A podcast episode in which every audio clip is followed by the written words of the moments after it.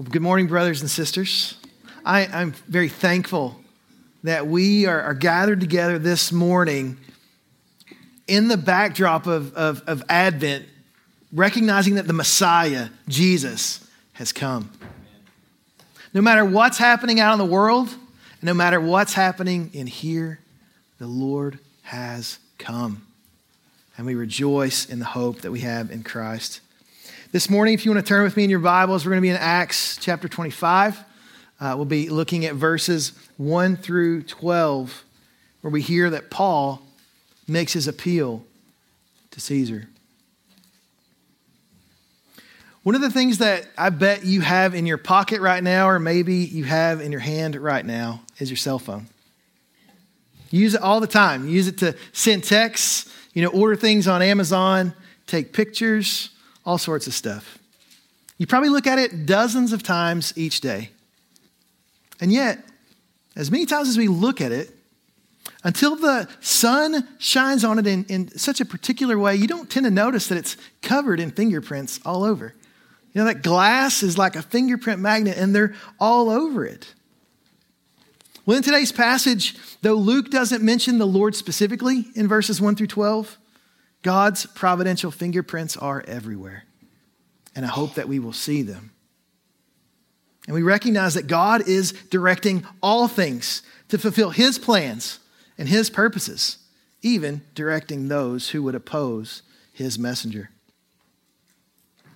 20 years before this, um, the events of this passage took place, Paul was blinded on the road to Damascus in Acts chapter 9. And Jesus speaks to Ananias, who was fearful of Paul because he'd heard about what Paul had been like. And Jesus tells him, says, Paul is, is a chosen instrument of mine to carry my name before the Gentiles and kings and the children of Israel. For I will show him how much he must suffer for the sake of my name. And God is providentially causing these events to pass in our, in our passage this morning. So that Paul, even through suffering, is taking the gospel to the places of highest power. The people of greatest influence in the world are hearing the gospel proclaimed as he preaches faithfully. And so let's look at these fingerprints, let's look for them, and let's be encouraged. For the Lord's promises and his plans, they uphold this whole story that we're going to be talking about in Acts 25. And our main idea this morning that I hope that we see clearly is this nothing will stop the Lord from taking the gospel where he wants it to go. He says the gospel is going to go to Rome, and that's exactly where, it's going to, where he's going to take it. And he wants the gospel to go before kings and governors, and that's exactly what happens. So, brothers and sisters, look in your Bibles with me. We're going to start in verse 1 of chapter 25. Hear the word of the Lord this morning. Now, three days after Festus had arrived in the province, he went up to Jerusalem from Caesarea. And the chief priests and the principal men of the Jews laid out their case against Paul, and they urged him, seeking as a favor against Paul that he summon him to Jerusalem, because they were planning to ambush to kill him on the way. Festus replied that Paul was being kept at Caesarea and that he himself intended to go there shortly. So, said he, let the men of authority among you go down with me. And if there's anything wrong about the man, let them bring charges against him. After he stayed among them not more than eight or ten days, he went down to Caesarea. And the next day he took his seat on the tribunal and ordered Paul to be brought. When he had arrived, the Jews who had come down from Jerusalem stood around him, bringing many and serious charges against him that they could not prove. Paul argued in his defense Neither against the law of the Jews, nor against the temple, nor against Caesar have I committed any offense.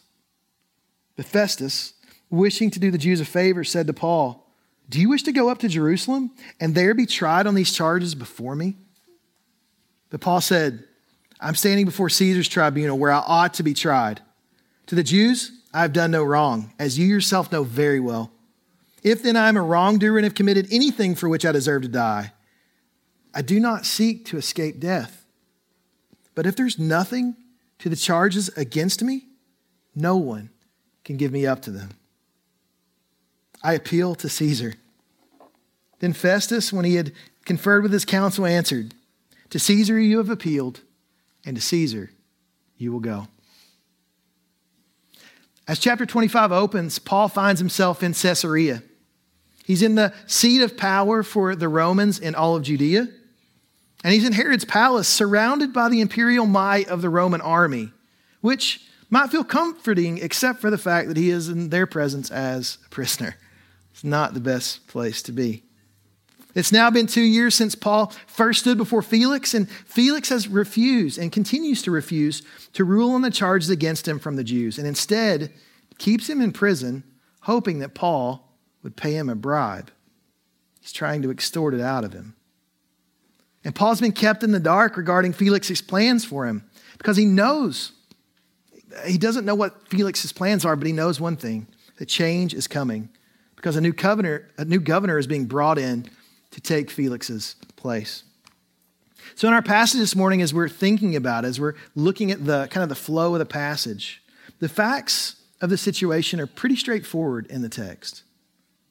But the intrigue of the passage is revealed when we see that the motives of the people are anything but straightforward.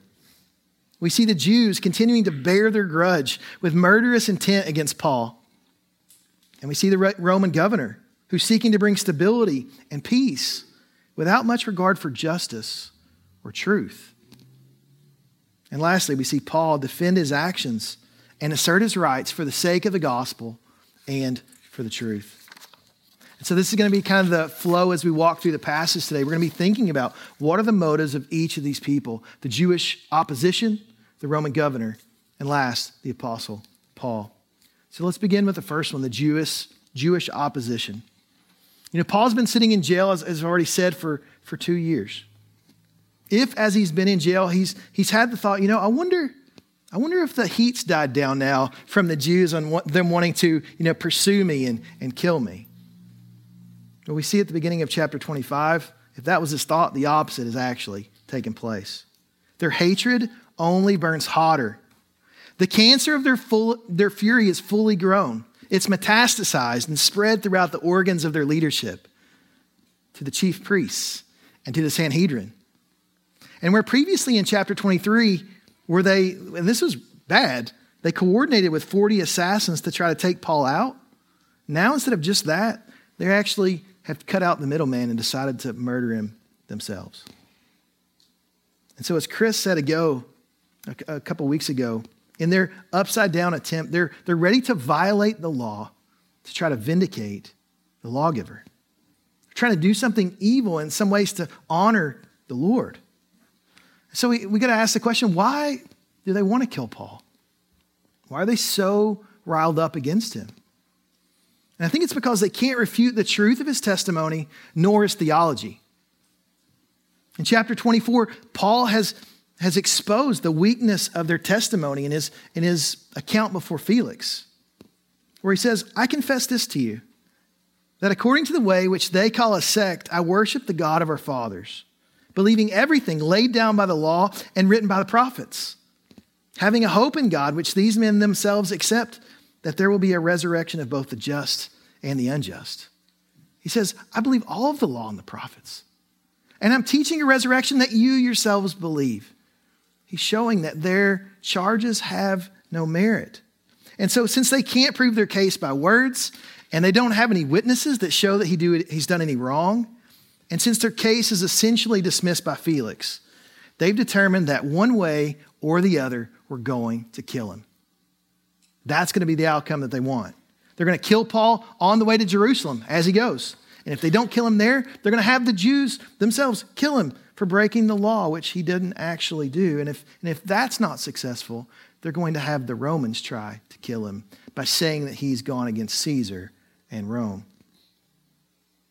They have one outcome in mind. Only one thing matters to them that Paul has to be put to death, either by their hands or the hands of the Romans. They don't care, they just want him dead. And we see in this passage that outcome based justice, a justice that is just focused on the outcome, is not justice at all. You see that the attitude of the chief priests and the religious leaders, it's not surprising to God at all. For Jesus spoke of this idea prophetically in John 16 when he's telling his disciples, just listen to these words in John 16. Indeed, the hour is coming when whoever kills you will think he is offering service to God. And they will do these things because they've not known the Father nor me.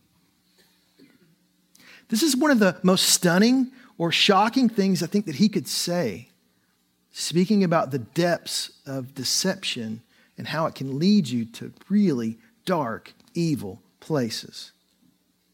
He says that you could be so deceived that you could actually be murdering one of God's chosen messengers and actually say that it's good.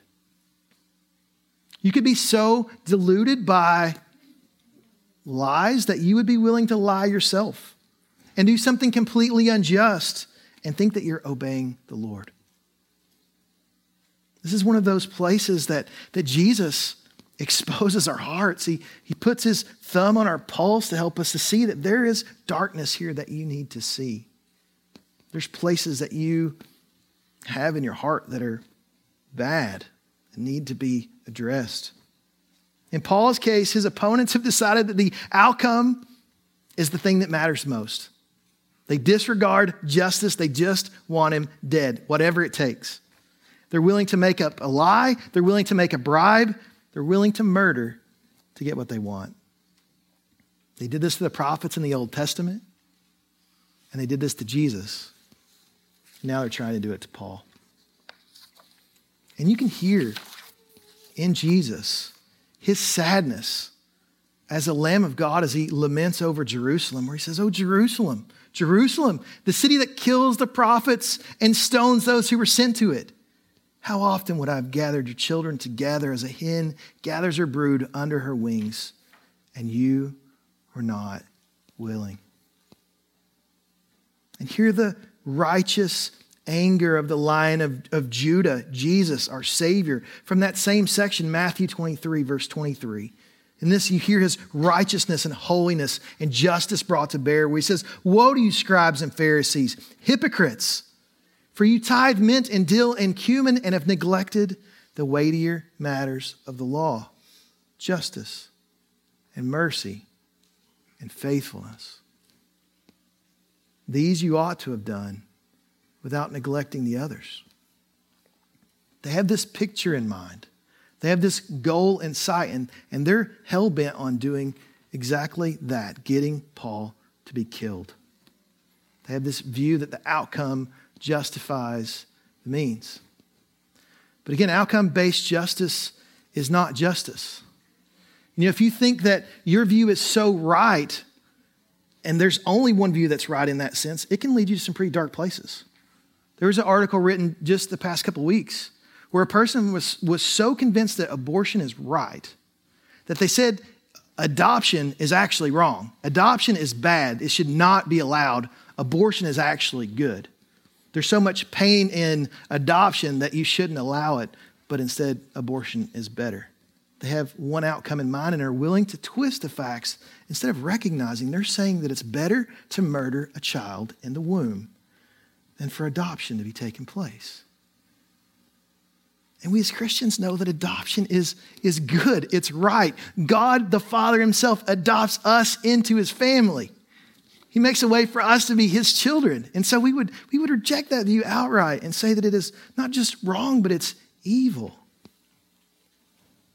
But you see, brothers and sisters, we, we should care about the truth because God cares about the truth. We don't just want a trial to be political theater. We don't want the appearance of justice without the substance of it. Not when we've been wronged, and especially not when our lives are on the line. But as we think about this, we need to step back for a second. Because it can be really easy for us to condemn the Pharisees and yet still have the heart of a Pharisee within us. We need to, we need to think hard about what, what does it look like, or how do you know that you have the heart of these religious leaders? We need to think through some, some different examples and, and see like where, where might we find this in us, not just in them.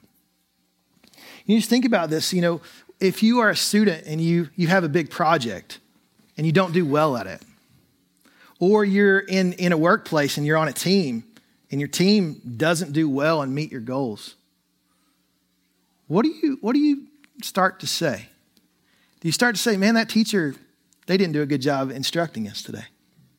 They didn't give enough time on the assignment. That boss, he's really harsh and he does this. Or you start to talk about your teammates like, man, they didn't pull their weight. I was working super hard. I did all these things, but, but they, they weren't up to the task. You begin to, you begin to blame shift and, and point out others. You're, you're desiring to, in some sense, you know, have your reputation remain intact. You want people to think better of you. And so you're willing to, to point out and blame others so that they don't see reality. Or if something's exposed where you made an error, there's times when you might lie and say that you didn't do that. That's not really what happened. Because again, you're desiring to maintain your name or your reputation instead of speaking the truth. You know, if you're in an argument with a friend or a relative or your spouse, there's a disagreement conflict. Do you, do you approach that conflict like you're just trying to accumulate more information, to gather up more charges that you can show really how wrong they are and how right you are? As you talk to your friends about it or your counselors, do you, are you really wanting them to say, man, you've really been hard done here? You're right. Like they're the ones totally in the wrong. Instead of trying to examine and think through, like, where am I contributing to this issue? And what would righteousness actually look like for me to pursue in this place? And what would it look like for me to be gracious and kind and desiring restoration instead of just building a case? There's times as well when you take that to the extent where you say, man, they're, they're awful. You know, you're, you're just mulling it around in the darkness. You're thinking about something that was said or something that was done to you. And you just let it spiral. Think about it day after day. Maybe you have conversations in your mind that didn't actually happen, and you're, you know, infusing other things on those people. You're giving faults and offenses to them, maybe that they didn't even do. Making it worse and worse in your mind to the point where you would say, they are dead to me because of what they've done. There's also times where we might use guilt or manipulation deceit or flattery to get what we want. Just like Tertullus last week, if you remember, where he's trying to butter up Felix and talk about how great Felix is, he hated Felix. And he's speaking in one way just to try to get something out of Felix. But I, I, bet we do that too sometimes. There's people we talk that way to just to try to get something out of them. If we're honest, we all see a bit of the religious leaders in ourselves. The problem isn't just out there with those people, but it's also in here. It's in me. And nothing that we do is hidden before the eyes of God. Everything that we do is as if it's done right before His face. He's staring right there, He's right in front of it. He sees it plainly. All of our sin, all of our deceit, all of our blame shifting, every act of injustice that we promote or condone is done before the face of God. And we are accountable for it. What do we do? Where do we turn? Where do we go? As Christians, brothers and sisters, we rejoice to know that God's fingerprints are all over us. He doesn't leave us in our sin, but He pursues us. And He convicts us and He leads us in repentance and restores us so that we would love Him and that we would love our brothers and sisters, that we would love our spouses well, we would love our friends well, we love our neighbors well. He doesn't leave us in that darkness, but He calls us to Himself in repentance and faith so that we would be able to serve Him with righteousness in every aspect of our lives. I think it's important for us to ask the question of, of, of ourselves. Ask it of yourself where do, where do I see myself living like the religious leaders? My encouragement to you is to repent, to confess that sin to God, and come to Jesus and know that you have restoration and peace in Him. He has paid your debt, He has covered you by His blood if you're in Christ. He already declares that you are holy, but He also desires that you would walk in the righteousness that He provides. And so we see the darkness here. But even to the Jews in the story, these opponents who were hell bent on murdering Paul, plotting it here for years, the Lord is patient toward them. And he extends grace to them through Paul's proclamation of the gospel. Once again, Paul is given the opportunity to proclaim before the Jews that the Messiah has come. Again, this is what we're celebrating during the Advent season. The reason that we, you know, gather together for Christmas celebrations is proclaiming the reality that God has come in the flesh to save sinners. He's come to the earth to teach us what God is like all the more and to lead us in righteousness. He, he came to die so that we could be free. And all of history is changed at the coming of the Son of God. And we rejoice. So, as we think about the main idea of, of this section, we again recognize that nothing will stop the advancement of the gospel that the Lord desires. Where He wants it to go, it will go. Jesus wants Paul to go to Rome and share good news with kings, and that's exactly what he's going to do. He will do it with certainty because the Lord desires that he would do that. So let's turn our attention from the Jewish opposition to, to Festus, the governor. See, Paul's already found himself testifying before a Roman governor for, for two years. And now he's going to have the opportunity to speak before a second Roman governor. And a big piece of the Jews' plan against Paul comes down to timing. As we heard just last week, Felix has been a disastrous governor. The Jews hate him. And he's sown the seeds of chaos in the cities of, of Judea. There's rebellion taking place. And if there's one thing that Rome can't stand, it's revolt in their lands and in the people that they govern. So Rome sends Festus. Felix is out, Festus is in. He's thought to be a fair ruler, and he has a much more noble birth and background than Felix did. And his mission is to get the people of Judea under control.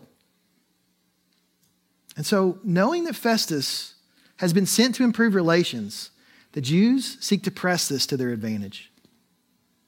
Almost immediately after Festus arrives, we see that he's hitting the ground running. Verse 1 tells us that three days after arriving in Caesarea, he goes up to Jerusalem and meets with the chief priests and the leading men of the Jews.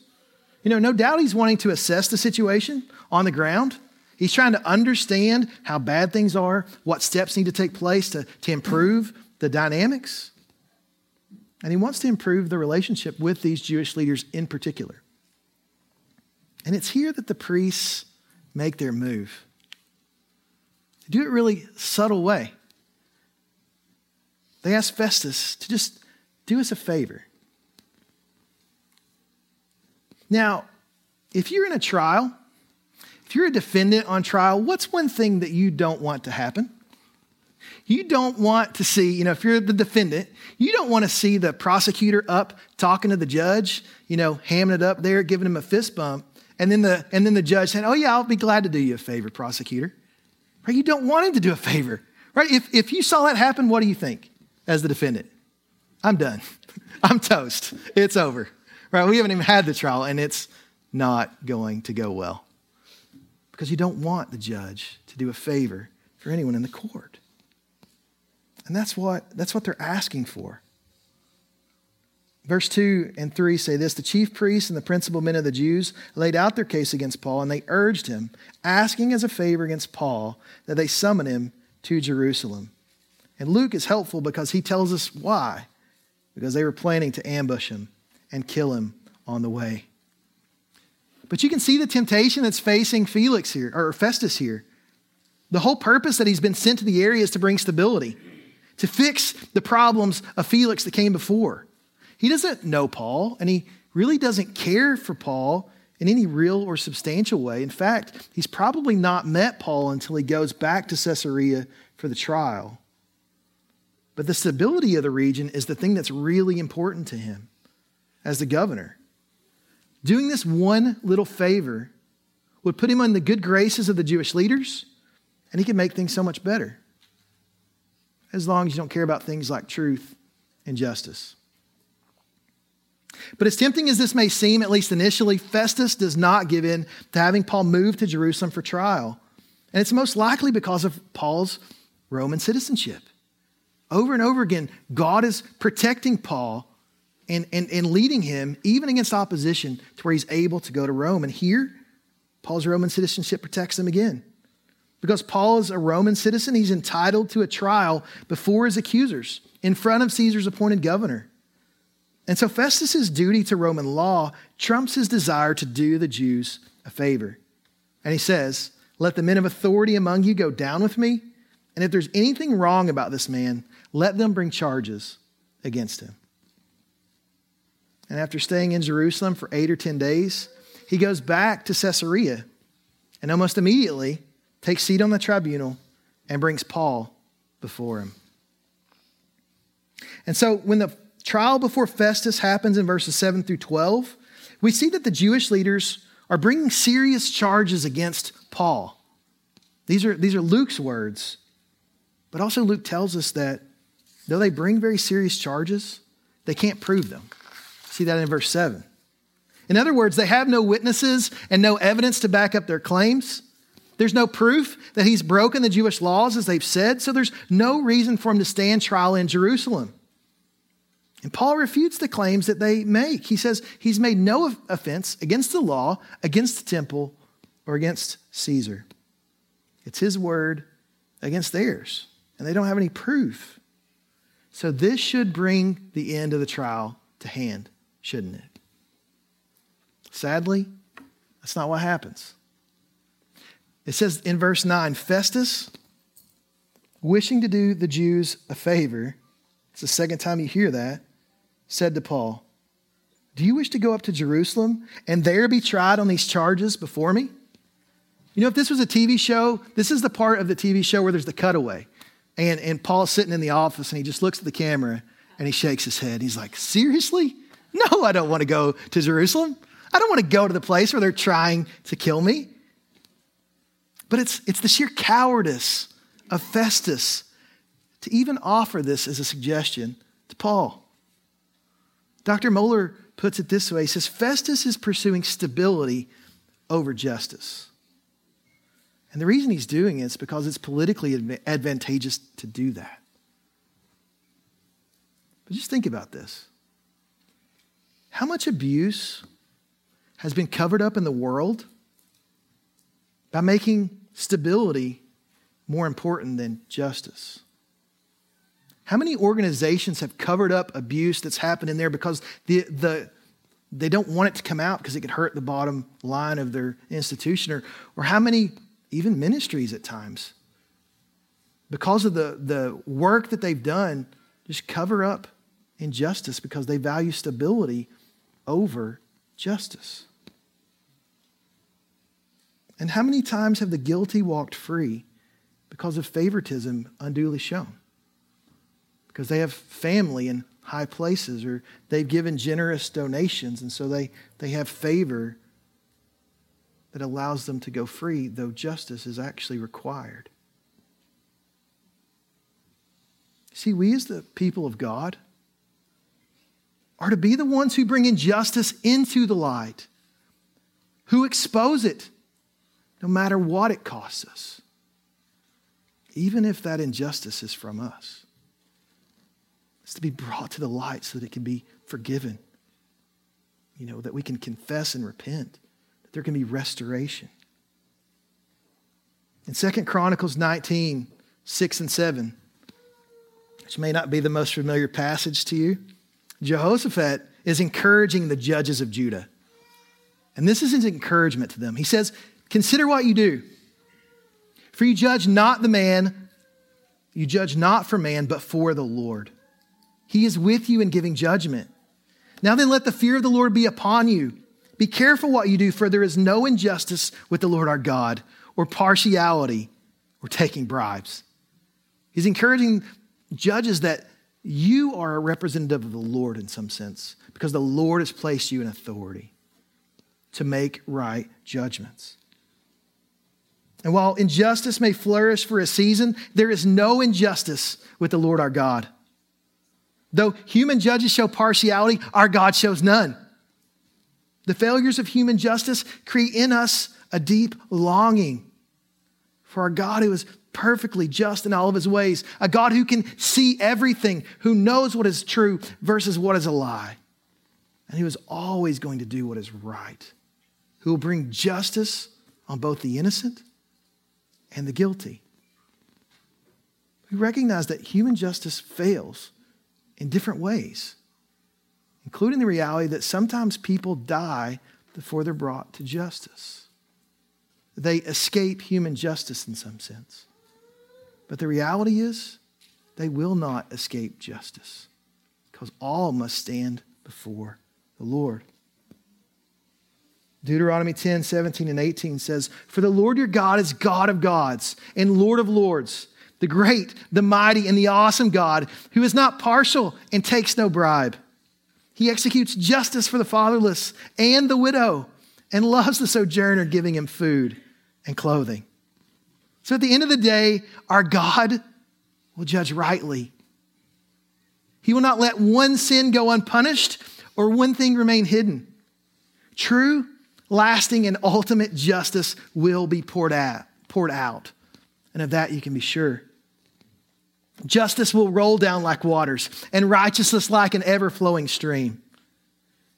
This is both extremely comforting if we are in Christ, because we recognize that at the cross is the place where true justice and mercy meet.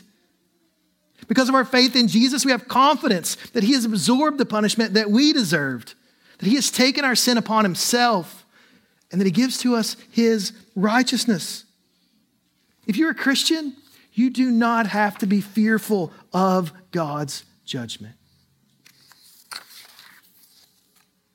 Because you have already been declared holy and clean and pure by the blood of the Lamb. But if you're not in Christ, one day you will stand before the Lord of glory, and justice will fall on you in an unrelenting, in an unceasing way.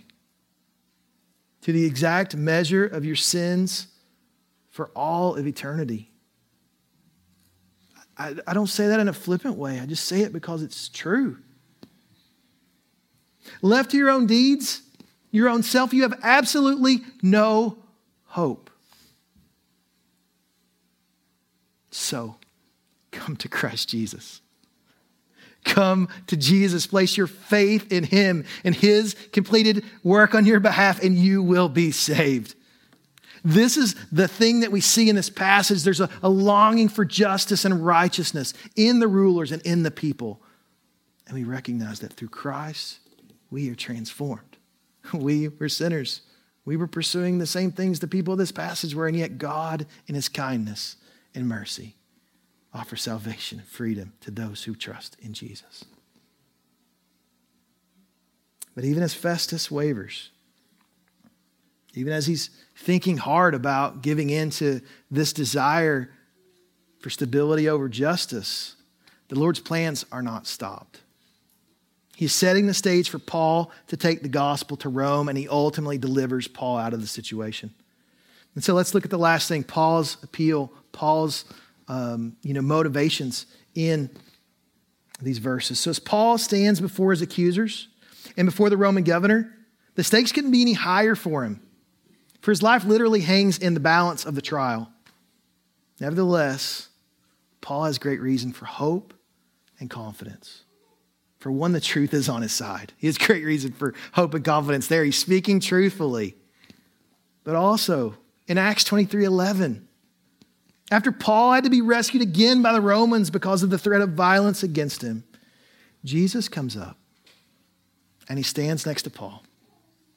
You just picture, it doesn't say this in the text, but I, I think he probably put his arm around Paul, comforting him, encouraging him, telling him, Lord, you're not alone, Paul. On one of the darkest days of Paul's life, he understands that he is not alone. Christ is with him. Whatever comes, Christ is with him. And Jesus says, Take courage. If you've testified to the facts about me in Jerusalem, so you must testify in Rome. And so, for two years, this promise of Jesus has probably been before the mind of Paul, thinking about it. As he's reflecting on what God might do. And just as the promise that Jesus made to Paul comes true, we know that Christ is able to strengthen us through our best and our most difficult days. We know that for those who love God, He's able to make all things work together for good for those who, are, who love God and are called according to His purposes. It's by the strength that Jesus supplies that we can endure all things, whether we have plenty or little, whether we're hungry we have lots to eat. I imagine that the years in prison did much to cultivate in Paul a heart of thankfulness and a heart of dependence upon his king. Thankful that the Lord sustains him and, and, a, and a regular reminder that I need him. He's all that I have. And as Paul is reflecting on what the Lord is doing, as he's thinking through verse, you know, like the, the promise he's got to go to Rome, I think it's right after verse 9, where Festus makes his offer to have Paul tried in Jerusalem. That Paul comes to a realization that he's going to be going to Rome, but not as a free man. He's going to be going as a prisoner. If you look in verse 10 through 12, it says, But Paul said, I'm standing before Caesar's tribunal, where I ought to be tried.